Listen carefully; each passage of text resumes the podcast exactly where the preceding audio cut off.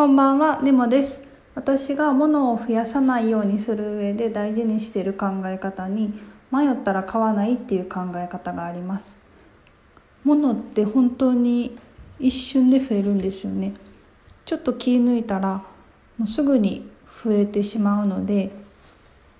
何か買う時にも慎重になるし買う前に少しでも迷ったら一旦距離を置くようにしています1週間とか距離を置いて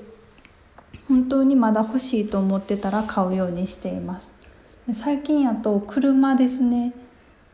えっと来年の4月で9年目の車検になる車を持っているんですけれど車検までに車を買おうかっていう話になったんですよね。でどんな車がいいかってなった時にほんまは SUV のかっこいい車が欲しい。けど実用的に現実で考えるとまああの子供は今はまだいないんですけど縁があれば授かりたいなと思っていてそれを考えるとスライドの車がいいなっていう話になったんです。でも SUV でスライドのドアの車ってなくてじゃあ諦めてスライドドアにしようか。でも SUV やっぱかっこいいよなっていうのを夫とずっと迷っていて。で結局一旦ステイで保留することにしました。なんか車検のお金払うのがもったいないからそれまでに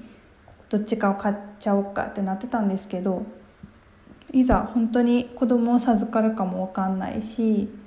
まあ、授かったとしても意外とスライドじゃない普通のドアでもいけるかもしれないしそしたらあ SUV にしとけばよかったとかもしかしたら後悔するかもしれないしちょっと不確定要素が多すぎて一旦保留することにしました。でこれで、まあ、車検のお金がかかったとしてもその時に一番最良な判断ができると思うのでこの迷ったら買わないっていうのを徹底して今は良かったなと思いますありがとうございました。